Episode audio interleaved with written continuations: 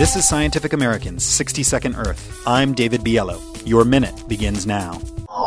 Species of plants, animals, and other categories of living things are disappearing, and millions of people still live in extreme poverty. But is there a connection? For example, is the ongoing destruction of the Indonesian rainforest driven by the economic development of Indonesians?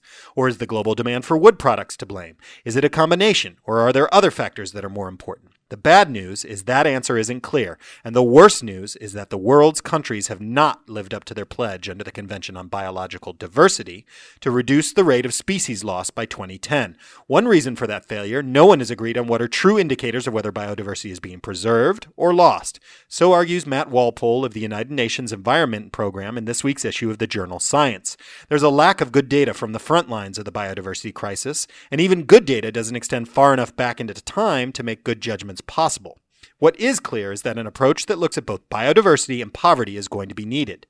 To give just one example of how the two can work together, producing more crops per acre can both help poor farmers and preserve existing forests.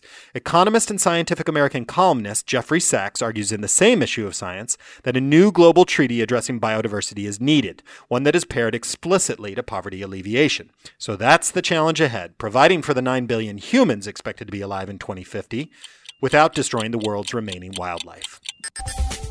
Your minute is up for Scientific American's 60 Second Earth. I'm David Biello. Thanks for listening.